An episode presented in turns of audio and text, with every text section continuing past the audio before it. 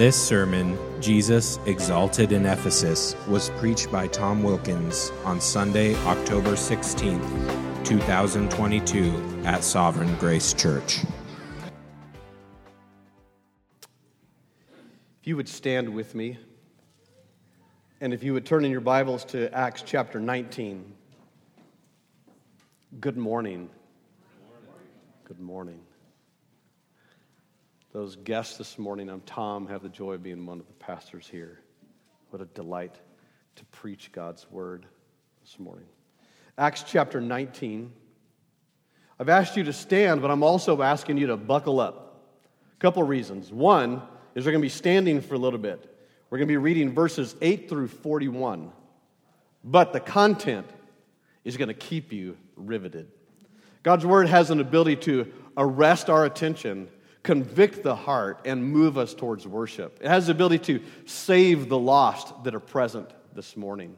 At the hearing of God's word, let's honor him. Let's hear his voice as he speaks to us in Acts 19. Acts 19, verse 8. And Paul entered the synagogue and for three months spoke boldly, reasoning and persuading them about the kingdom of God. But when some became stubborn and continued in unbelief, speaking evil of the way before the congregation, he withdrew from them and took the disciples with him, reasoning, reasoning daily in the hall of Tyrannus. This continued for two years, so that all of the residents of Asia heard the word of the Lord both Jews and Greeks. And God was doing extraordinary miracles by the hands of Paul, so that even handkerchiefs or aprons that had touched Paul's skin were carried away to the sick, and their diseases left them, and the evil spirits came out of them. Then some of the itinerant Jewish exorcists undertook to invoke the name of the Lord Jesus over those who had evil spirits, saying, I invoke, excuse me, saying, I adjure you by the Jesus whom Paul proclaims. Seven sons of a Jewish high priest named Sceva were doing this. But the evil spirit answered them, Jesus I know, and Paul I recognize but who are you? And the man in whom the evil spirit, who, who was the evil spirit, leaped on them, mastering all of them and overpowering them, so that they fled out of the house naked and wounded. And this became known to all the residents of Ephesus, both Jews and Greeks, and fear fell upon them all. And the name of the Lord Jesus was extolled. After many of those who were now believers came confessing and divulging their practices, and a number of those who had practiced magic arts brought their books together and burned them in the sight of all. And they counted the value of them and found it to come to 50,000 pieces of silver. So the word of the Lord continued to increase and prevail mightily. Now, after these events, Paul resolved in the Spirit to pass through Macedonia and Achaia and go to Jerusalem, saying, After I have been there, I must also see Rome. And having sent into Macedonia two of his helpers, Timothy and Erastus, he himself stayed in Asia for a while. About that time, there arose no little disturbance concerning the way. For a man named Demetrius, a silversmith, who made silver shrines of Artemis, brought no little business to craftsmen. These he gathered together. And with the workmen in similar trades, he said, Men, you know that from this business we have our wealth. And you see and hear that not only in Ephesus, but in almost all of Asia, this Paul has persuaded and turned away a great many people, saying, The gods that made with hands are not gods. And there is a danger not only that this trade of ours might come to disrepute, but also the temple of the great goddess Artemis may be counted as nothing, and that she may even be disposed from her magnificence, she whom all Asia and the world worship. When they heard this, they were enraged, and they were crying out, Great is Artemis of the Ephesians! So the city was filled with confusion as they rushed together into the theater, dragging with them Gaius and Aristarchus, uh, Macedonians who were Paul's companions in travel. But when Paul wished to go in among the crowd, the disciples would not, would not let him. Even some of the Asiarchs, who were friends of his, sent to him and were urging him not to venture into the theater. Now, some cried out one thing and another, and some another, for the assembly was in confusion, and most of them did not know why they had come together. Some of the crowd prompted Alexander from the Jews and had put forward. And Alexander, motioning with his hand, wanted to make a defense to the crowd, but when they recognized that he was a Jew, for about two hours, they all cried with one voice Great is Artemis of the Ephesians. And when the town clerk had quieted the crowd, he said, Men of Ephesus, who is there who does not know that the city of Ephesus is temple keeper of the great Artemis and of the sacred stone that fell from the sky? See then that these things cannot be denied. You ought to be quiet and do nothing rash, for you have brought these men here who are neither sacrilegious or blasphemers, nor blasphemers of our goddess. If therefore Demetrius and the craftsmen with him have a complaint against anyone, the courts are open, and there are proconsuls. Let them bring charges against one another. But if you seek anything further, it shall be settled by the regular assembly. For we are really, for we really are in danger of being charged with rioting today, since there is no cause that we bring to give to justify this commotion. And when he said these things, he dismissed the assembly. You may be seated. Please pray with me.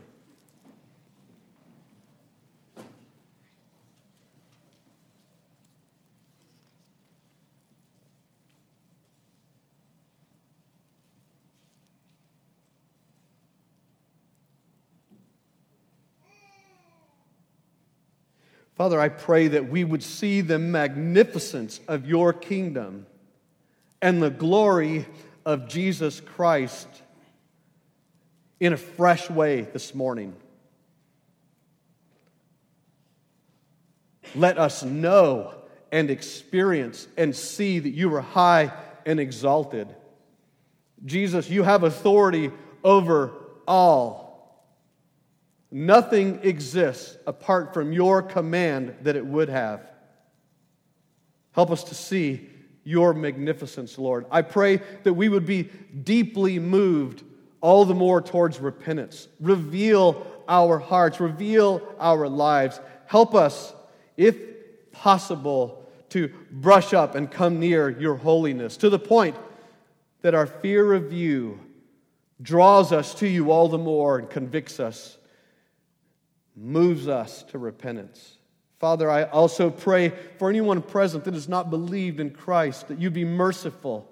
Show your mercy that you've shown us. Show them that same mercy. Convict them as well. Bring them to repentance. And in the end, let us rejoice in you, no matter what evil we face. And it's in your name we pray, Jesus. Amen. Amen. Kent Hughes writes in his commentary a description of Ephesus. He writes this Ephesus' strategic position made her the treasure house of Asia and the mother of materialism and ambition. She was the site of the temple of Artemis or Diana one of the seven wonders of the ancient world. 127 marbled pillars rose 60 feet to support the gorgeous ceiling, many of them inlaid with gold and rare gems. The temple's huge canopy covering an area 425 feet in length and 200 feet in width housed the multi breasted image of Artemis, supposed to have fallen from the stars. This temple was the center of a thriving cult of fertility worship. Ephesus became the collecting place for superstition and dark arts, a cesspool of the occult. Aware of this, Paul wrote to the Ephesian believers, For we do not wrestle against flesh and blood, but against rulers, against the authorities, against the cosmic powers over this present darkness against the spiritual forces of evil in the heavenly places out of Ephesians 6:12. Ephesians was the waterhole of every kind of magician, witch, clairvoyant, and criminal. Con artists, murderers, perverts all found the climate of Ephesus unusually agreeable. Listen to his summary statement. That city was the dark castle of Asia Minor. Now, I don't know what you were thinking when you read through the text this morning. I did not have that in mind. I was unaware when I've read this. And times when I've approached these passages, I'm unaware of how deep the evil is in Ephesus. You know, when I hear the city of Ephesus, I quickly am marveled at the letter Paul writes to the Ephesians that we get to go to here in a little bit, because it's certainly involved in this. This is a dark place. But this morning in our text, what we're going to find is where the kingdom of God is preached, Jesus is exalted, and evil will not finally. The gospel will always win. This morning, as we talked as pastors and we were looking over the message, and Derek made this comment. He said, Repeat this. Let us hear this. The gospel always wins. In this context, it wins over no matter what evil we would come up against, and no matter what evil we experience, and what we'll find in the text, no matter what evil we personally have joined in and participated in. The kingdom of God is preached Jesus is exalted, and evil will not prevail. We'll consider these three points. The kingdom of God is preached in Ephesus.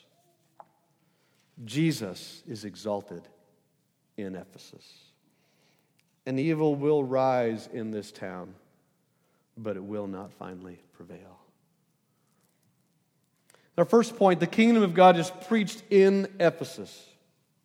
We have here, if you would look with me back at verse 8.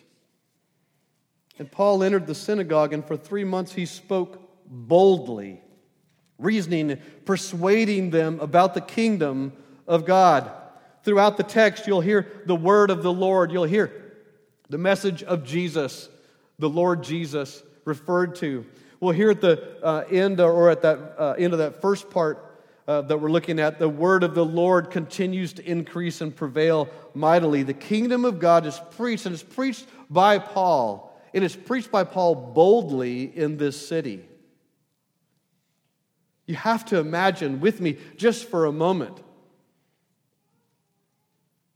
that your plane has maybe been redirected and you've landed in a town, and you hear the Lord say, I need you to speak of the kingdom of God to this city and you realize that you've landed in probably the most evil location on the planet. Tell them about Jesus, what must go through your mind.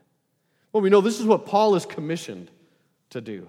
Paul at first is destroying, seeking to destroy the church, and the Lord saves him and calls him on to this. But Paul in one way, is radically like you and I. He has his own fears and his own weaknesses that he'll often refer to. But Paul, in this town, for three months in this one location, the synagogue, preaches boldly. He knows what this town needs. Tim sent me an email yesterday. He said, Knowing God's view on evangelism will help us be motivated to tell of Christ. The Lord, in His great kindness, has sent the evangelists to the worst place, seemingly, in the area. This is a notorious, sinful, and evil place. And the Lord goes there. Go back to the Gospels just for a minute. And when Jesus comes on the scene, he goes there. He goes to those perceived as the most evil, the most vile, the most untouchables, the most ugly. And Paul boldly goes to them. Also, we know that the kingdom of God is preached in time and space. Let's consider that also. So, there is definitely a location, and that's why I changed it. Originally, I said that when the gospel or when the kingdom of God is preached, Jesus is exalted. I've changed it to where the kingdom of God is preached, Jesus is exalted, because it helps us put us on the planet in a specific place. There is a time frame of three months. He's in the synagogue in Ephesus and they will not listen to him. And so he turns away from the Jews and he goes right across town to a hall of Tyrannus. In fact, the original translation, some of the older manuscripts would also include for the fifth hour to the tenth, meaning from 11 a.m. to 4 p.m. Now, if you're from the southwest and if you're anywhere near the border, you're going to get this part and you're going to really identify with this. This is what's referred to as Ephesus' Ephesus is, I don't even know how to say that. It's their siesta time. Everyone going to work at sun up, maybe even before, working till 11 a.m. And from 11 a.m., I like this stretch of time. They get to sleep in the middle of the day. 11 to 4 p.m. That's like the most productive time for an American, seemingly, unless you eat too much at lunch. We're trying to cram it in before the end of the day. These people have been sleeping all afternoon. There is a reference that's been quoted by actually some of the commentators saying that there were more men asleep at Ephesus, in Ephesus, at 1 p.m. than there were anywhere else in the region, than they certainly were in the synagogue where Paul is preaching, or in this hall that he now moves to. His time frame shifts and his location shifts, and it seems like the worst place if you're a church planter that you would go. You're going to go into a rented place, and you're going to go during the time where everyone is asleep. There's another phrase that there are more men awake at 1 a.m. in Ephesus than there are anywhere else. We hear that passage come to mind about the evil that multiplies in darkness it runs wild in darkness. Paul seemingly is preaching at the worst time of day. But something radically is described. Look at the verse 10. He did this for two years, and the result, all of Asia Minor hears the word of the Lord. I'm thinking, worst time in God's providence, it turns out to be the providential time the time that these men and women needed to hear the gospel is when they would rather have been asleep. It's preached in time and space as well. A location, this rented hall, it's actually a school of sort. The way it's described in that one word, the hall, everyone in their normal translation understanding of this word is it was a public rented facility Paul is funding this, and maybe even those that are part of the church and this growing teaching. He's joining this rented hall, and he is reasoning daily, dialoguing, open Q&A from 11 a.m. to 4 p.m. And then Paul himself would go right back to work. And Paul is not an IT professional like I was. I think there was one hot IT closet I walked in in my whole career. Everything was air conditioned, everything was heated. Paul's work is in the sun. He's sweating all morning long. He's in one of the hottest areas of the region, which surrounds Turkey, modern day Turkey. And then in the afternoon, going back to work as the sun just bakes this man. I don't know what's going through his mind as he's teaching his SGU that afternoon. You know, I'm thinking near the end of the evening, Derek is probably looking for some rest. He's been preparing, he's been teaching, rest would be good. Paul now goes back to work for several hours, probably to about 9:45, 10 o'clock. Real time, real space. This is a tenacious move by Paul. He will not give up on the determination to preach Christ Rejecting and being rejected in one place, he picks up and moves his efforts and goes on teaching and preaching Christ. These details are provided to make it clear. He refused to give up even when he was refused. He kept on going, looking for every opportunity, looking for every way to get back to what he was called to, get back to that place and to those people, making disciples and baptizing them in Jesus and discipling man after man, woman after woman.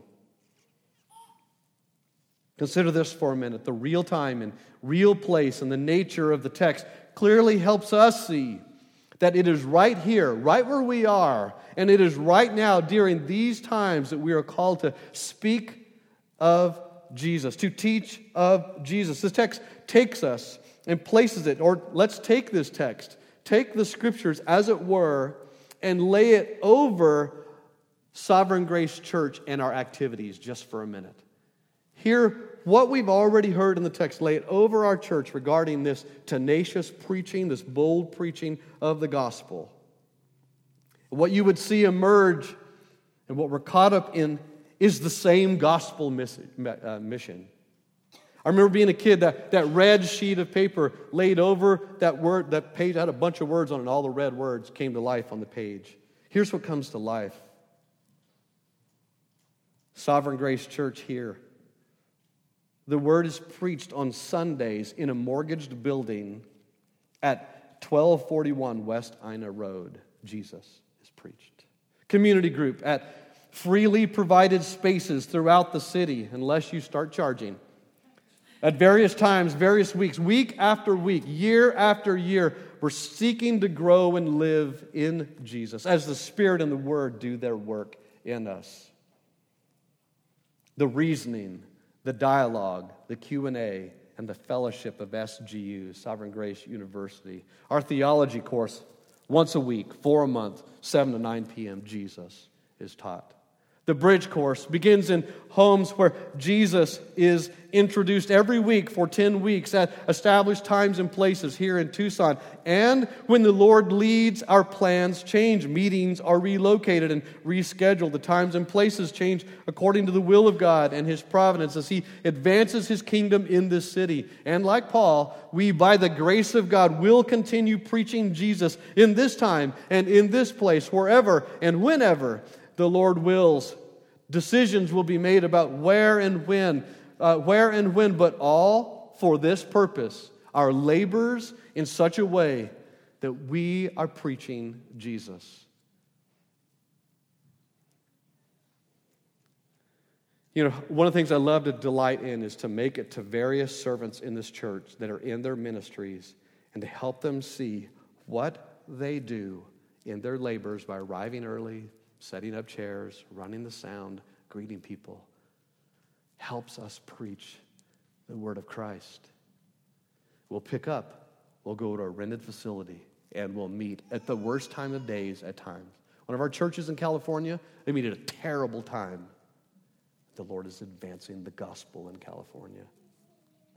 Kingdom of God is also preached through rigorous effort of Paul, beginning his day early in the morning. Labor as a tent maker, hard blue collar worker, physical labor, a craftsman, working his trade, and then back to the building at 11 a.m., preaching and teaching and discussing and persuading for five hours each day, and then back to work until 10 p.m. This is extraordinary labor.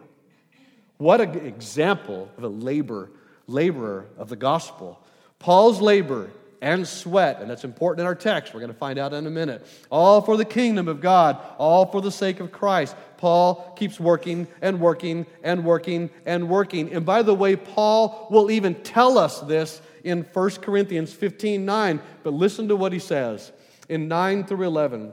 For I'm the least of the apostles unworthy to be called an apostle, because I persecuted the church of God, but by the grace of God I am what I am, and his grace towards me was not in vain. On the contrary, I worked harder than any of them, though it was not I, but the grace of God that is in me. Whether then it was I or they, so we preached. And the most important part, and you believed. He humbly and clearly acknowledges that he poured himself out rigorously in the labor of the gospel, and he credits it all to the grace of God alone for the purpose of exalting Christ. The kingdom of God is preached. But now, point two Jesus is exalted in Ephesus. The gospel will win, and we'll discover quickly in the text how the gospel wins in this text. Jesus is exalted in Ephesus. I've grabbed this phrase from verse 17, if you would look there with me. This became known to all the residents. I'm not skipping, we're going to go back. I'm just telling you where I'm getting this phrase. This became known to all the residents of Ephesus, both Jews and Greek, all, uh, and fear fell upon them all. And the name of the Lord Jesus was extolled. The name of the Lord Jesus is exalted. Several things occur. You can now back up to verse 11. Several things occur, lead up to Jesus being exalted. So I fast forwarded to what this point is titled. But here's how we get there Jesus is exalted first in extraordinary miracles.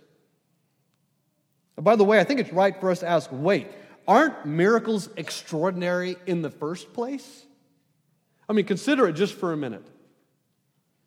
Particularly in Jesus' ministry, a lame man his legs take on muscle and sinew, and his bones strengthen, and he gathers his mat and stands up and skips away, rejoicing in Jesus. Aren't miracles amazing enough? A blind man, eyes blind from birth, and Jesus mercifully spits in the dirt, stirs it, stirs it, rubs it on his eyes, and after some dialogue, the man can see. Aren't miracles already extraordinary? Well, Luke uses this description to say this is a miracle miracle. Not comparing them as better than Jesus. It's saying that what Paul and what is happening through Paul is what Jesus said. You will do these things and even greater. This is actually super surprising. This is actually part of the text I told you. It would keep you willing to stand to read through when we got to that one. These miracles are extraordinary. In fact, the emphasis of the type of description is it's like a miraculous miracle. It's a miracle miracle. Paul heals and casts out demons. Miracle. But Paul's sweat cloths and aprons, they are taken to taken uh, borrowed from Paul and taken whatever touched his skin. I love the commentators. F. F. Bruce, probably one of the best New Testament scholars, the key of these two pieces of Paul's cloth is that it touched his skin and likely had his sweat. This sounds weird, doesn't it? And they would take these things. Now, maybe if you're from my era of growing up in the church, you're like, no, I remember the guy that ran a children, I mean, ran a televangelist show, and he had prayer cloths that he prayed over and cried on. And he sent them out to you. You take these cloths. That's bizarre, and I believe it's evil for that to occur. This is extraordinary, isn't it? Extraordinary. And these claws cast out demons and heal people. Paul was already doing that. They take these things to the people, and these things, the demons are cast out and they're healed.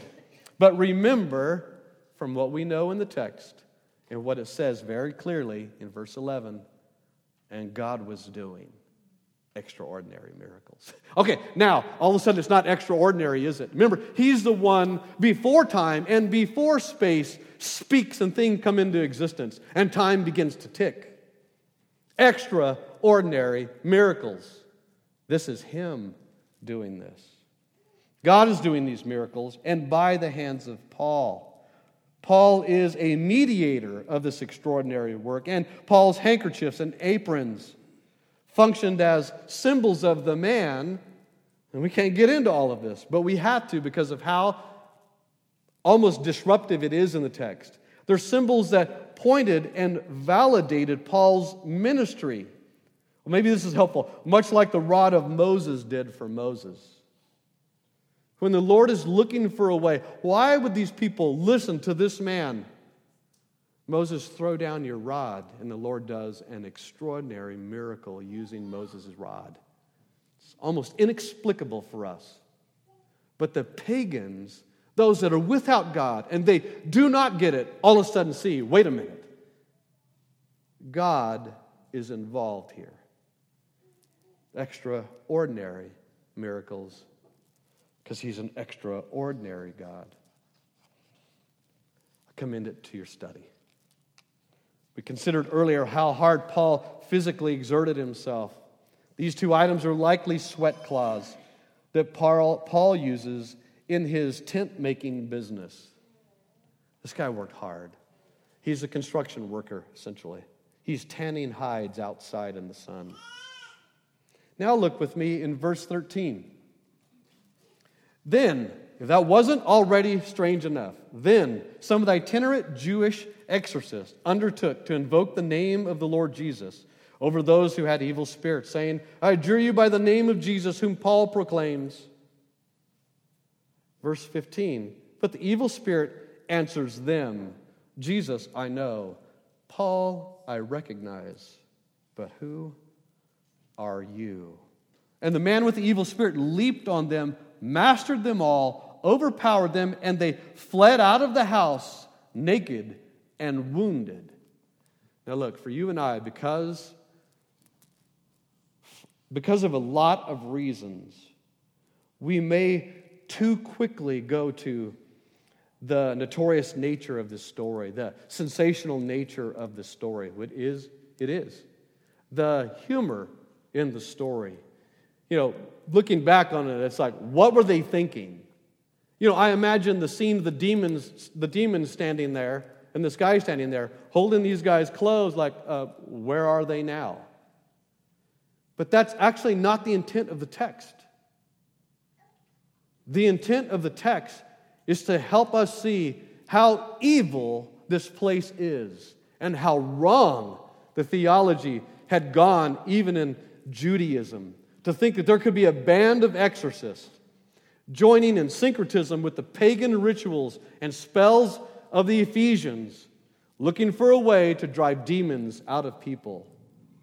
And a demon manifests in this man and speaks. This is real. If this happened in this room right now, we would all hit the deck or run. It would be an extraordinary manifestation of evil. That's why in verse 17 we see that terror fills the hearts of people that have witnessed this. In fact, not only did they some witnessed it, they saw it and heard it. As the story is told, it doesn't have that same, like, wow, that was a crazy story.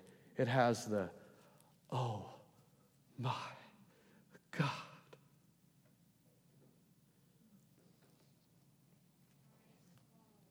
And so, enter the fear of God. And the fear of God has a widespread effect. There's real and evil power manifest and they have no control over it. It's part of the reason of their fear. They have no say to this demon. This demon can overpower seven men, speaks in a voice they've never heard, and has power they've never witnessed.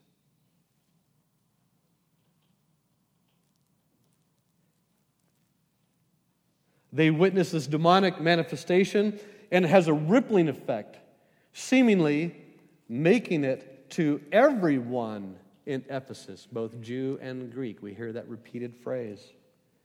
Jesus is exalted in such a way that it is clear that not only he has a power and authority over darkness, over every demon, over every Satan, but he providentially will hold back his power because he will not be manipulated to do the bidding of men.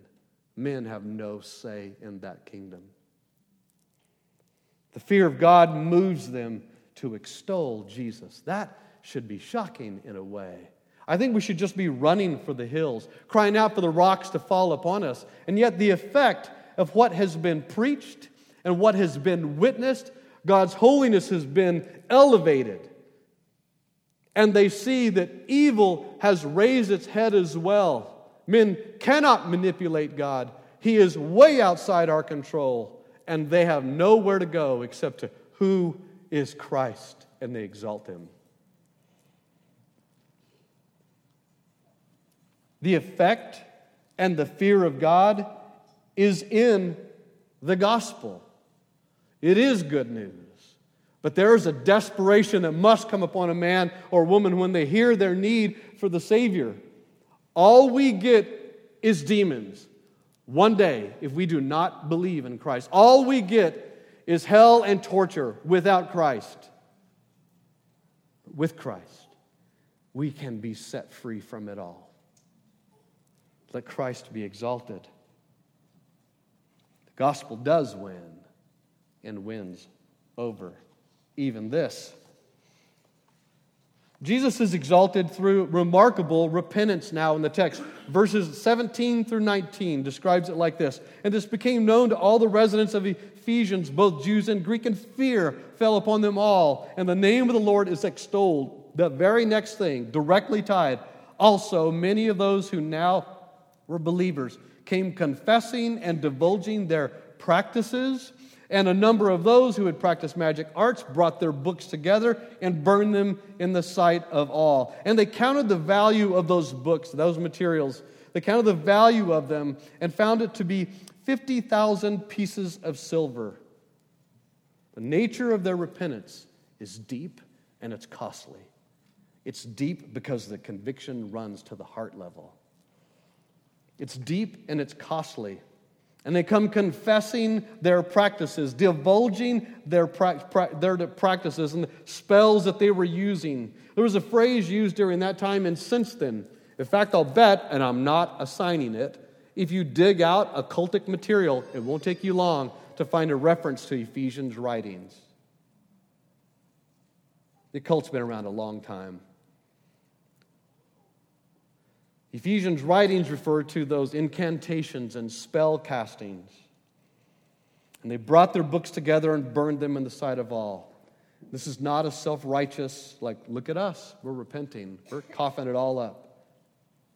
It's an extraordinary display of desperation and humility. They simply could not sweep this evil under the rug anymore.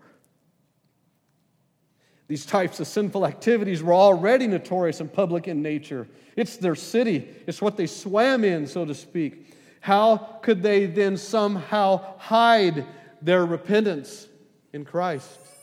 They couldn't. These were things they had to turn away from. Derek Thomas would say that they went as far as to calculate the value of what they destroyed. Their repentance is deep, but it cost them dearly. I was shocked when I heard this. The sum is equal, this 50,000 pieces of silver is equal to, and I've heard other references which are amazing. It's like one year's wage. This is $50 million of material destroyed in a fire Derek and I were joking just recently. I was going through my office and I'm weeding through a bunch of books. I'm trying to get them organized on my shelf, and I end up with a stack of books. I won't go into all the details. I'm not going to slander anybody. And thank God they're now gone from the dumpster, so you can't run out there and find out what was in there. But I had some books, and I had a particular author, and I thought, I'm not going to read these anymore. I'm not going to recommend these go to anybody. Derek knew what passage in. He goes, Let's burn them. I thought this is great. So later in the day, we did not do that, although that seemed like a lot of fun. Later in the day, I hauled them out. Uh, I think I even remarked to someone that was cleaning the building, I took a bunch of boxes out there. There were books in one of the boxes. I thought, now, if they see that all these books are in the box and they're headed out, they're going to go, how, how come you're throwing away these books? This is radically different kind of book. As if, if it were possible for demonic activity to be on a page. It doesn't matter how much it cost. Christ now rules my heart. It's worthless to me. And I don't want to get it into the hands of anyone else. A young man came to our church years ago, and during the preaching of the gospel on Sunday morning, I could see as I preached that day, he was loaded for bear. And he waited for ministry afterwards. He was a newcomer, red faced, full of anger. And I thought, oh man, I've never had this before. This is not going to go well. He waited, he wanted to talk to me, he wanted to talk to Joe Calabello. Quickly in the conversation, he said, One of the ladies in this church has been inviting me to come. Her name is Lynn. I was going to kill my brother this week. My wife has now left me and he's sleeping. She's sleeping with my brother. And I was going to kill my brother. And Lynn said, Come to church. And in that moment, what turned out to be an anger, venomous, and I find out later, demonic possessed man, he believed in Christ. It's a miracle. And the hate dripped from him. And the last I heard from him is him and his brothers back to being him and his brother back to being best friends. The Lord not only rescued him, saved his brother's life. In this man's confession, and it came months later, he showed up at the church with his practices and divulged to me, and he had a CD case of music. I cannot even describe what he handed me. He unzipped it and opened it on the CD jackets. I can't describe. It was absolutely horrible. Well, I bet it was the stuff sold on the streets in Ephesus. He had spent thousands of dollars, this guy, hourly wage guy, thousands of dollars on this. And he said, I, can't keep this. I can't listen to this anymore. And I said, Randy, that's thousands of dollars worth of stuff. He said, I don't care. And he goes, and I need you to do something with it. I don't want anybody else to get it. So the fire pit is so that no one else would actually get the material. What do we need to bring to the burn pile? Is the question we need to ask. If you and I could only for a minute brush up against the holiness of God, I bet a number of things would flood our hearts. What is it? Pleasurable sin a relationship that you cannot end. Their guilt ran deep, their repentance was deep. It cost them dearly. It will cost us dearly. Now, if you would open to Ephesians chapter 1, and let's do something.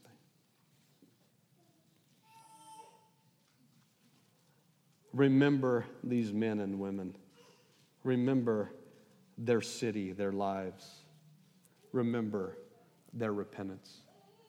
And here, Paul write to them in chapter 1, verse 3 Blessed be the God and Father of our Lord Jesus Christ, who has blessed us in Christ with every spiritual blessing in the heavenly places.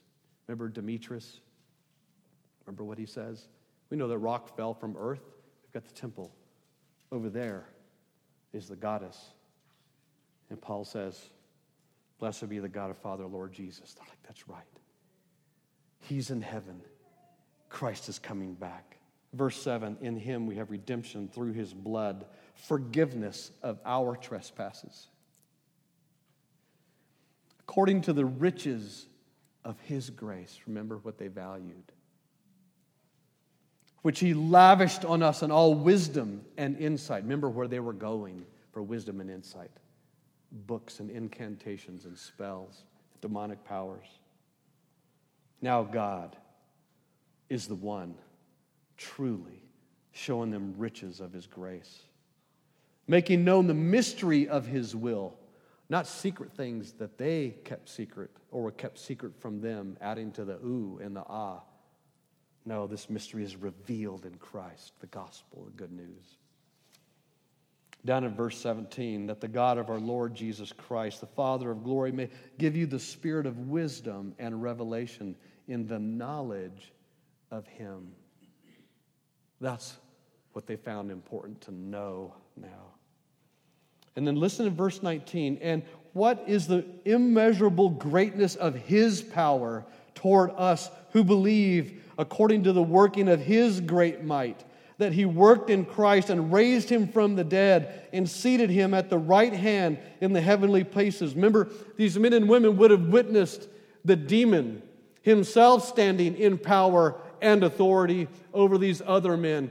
And even them calling on the name of Jesus in their bizarre ritualistic way could not drive him out. Now, later, they know at the name of Jesus, every demon must flee. For the believer, and now they are believers.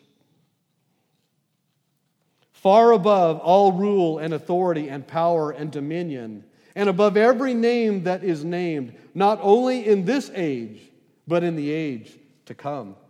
The Ephesians, they would have been moved deeply by the grace and mercy of God. Great Artemis of the Ephesians now gives way to great is the Lord Jesus Christ of the Ephesians. Standing for two hours, imagine that.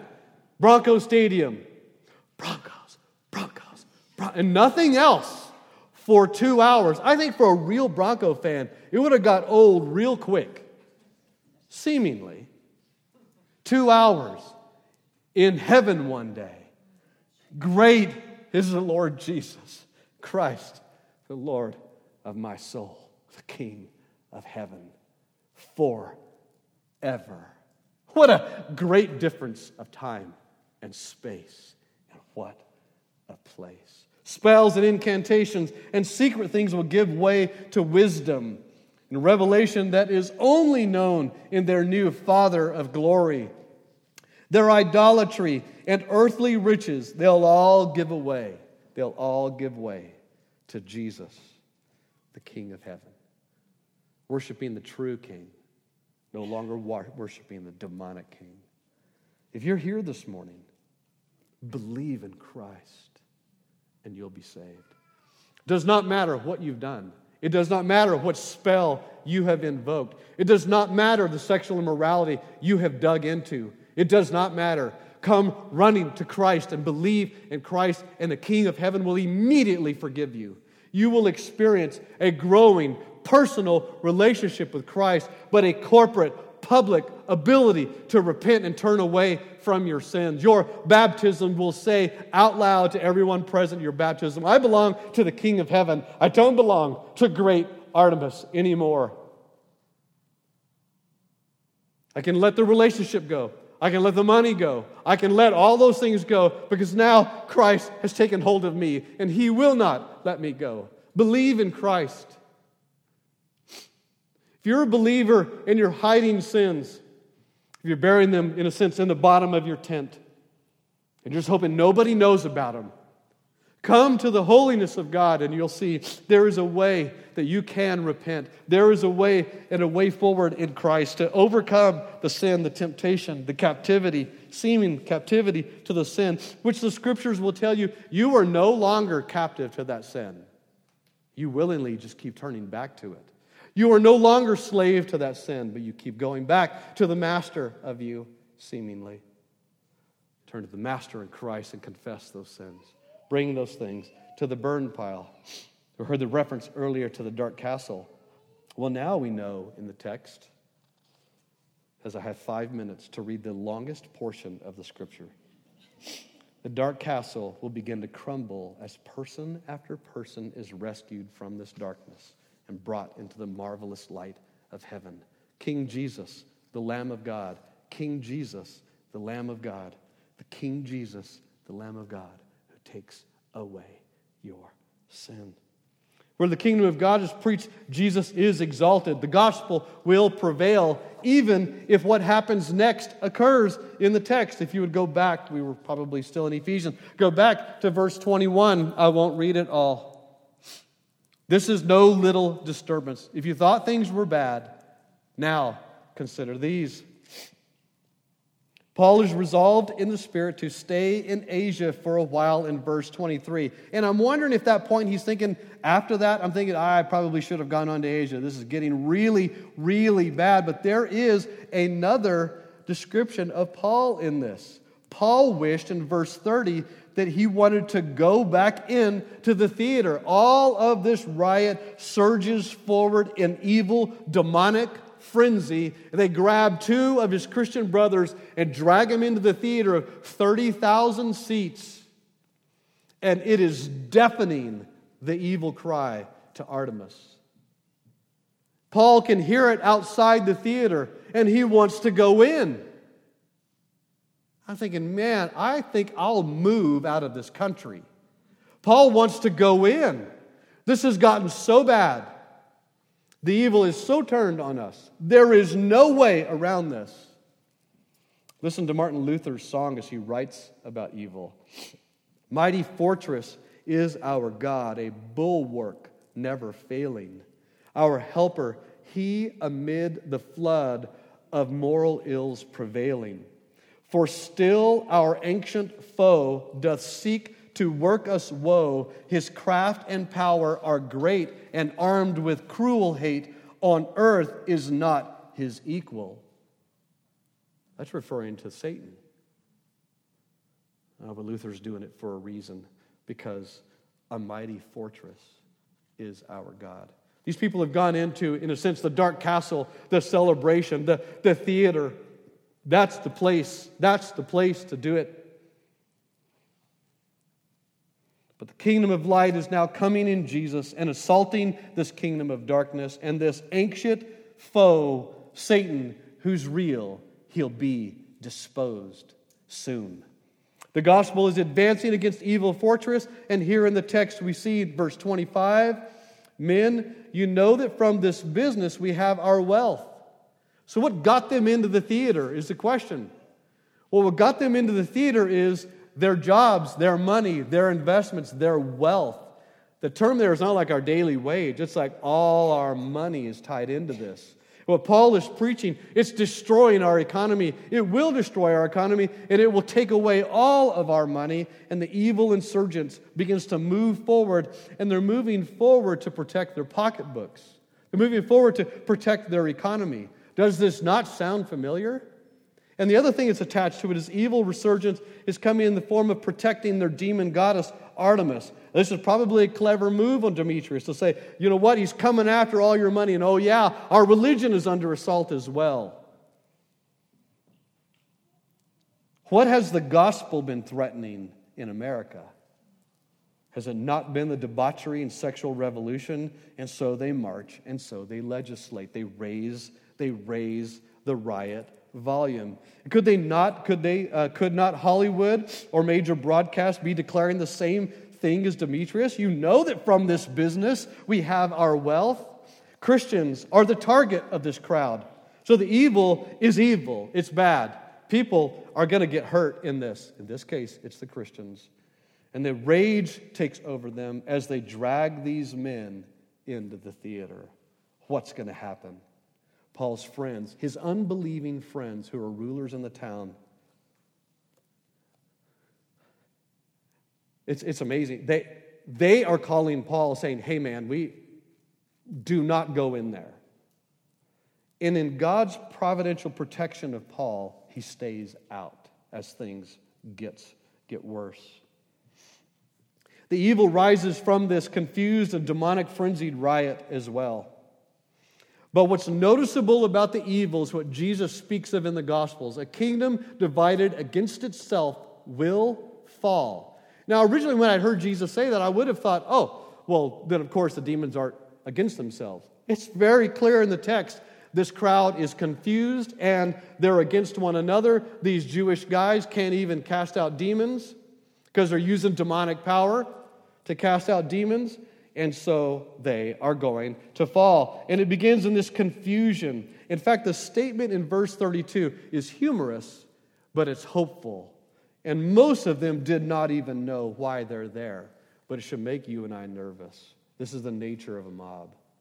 How did we end up in this riot? How did we get here? And usually the answer is, I have no idea. Do you remember the riots that occurred in Portland? What's interesting about the riots in Portland is I would have originally thought, oh, no, wait a minute, they don't want government, they don't want the law, they don't want anyone to tell them what to do. And the first thing they do is set up government. And they set up also. Now I'm privately thinking, oh no, that's they had an agenda. No, they did not know what they were doing. It's a riot. You know, the media can tell us what they think they were doing. What happened in that town, what will happen in this town if there's a riot, is the people involved will not have a clue why they're there. But it's crazy. I've built up to this like climactic, growing evil, and it comes to nothing. And it's almost as if it just keeps building and building and building and getting louder and louder and louder. And then the short, stocky guy with glasses. I'm sorry, that's the way I picture the town clerk. I'm sorry, if you throw clerk in front of something, I picture myself in a file room when I'm a kid. And this guy stands up, meaning he's a ruler in the town. He commands the audience, squelches the problem, and it's all shut down. But do you know what's really happening? Where the kingdom of God is preached, Jesus is exalted, and evil will not prevail. Simply stated in verse 41 And when the town clerk had said these things, he dismissed the assembly. So now you and I can hear Matthew 10 28. Do not fear those who kill the body but cannot kill the soul. Rather, fear him who can destroy both soul and body in hell. The fear of the Lord does not dissipate in the text, evil disappears. It's as if Jesus stood up in the boat in Ephesus and calmed it with one word.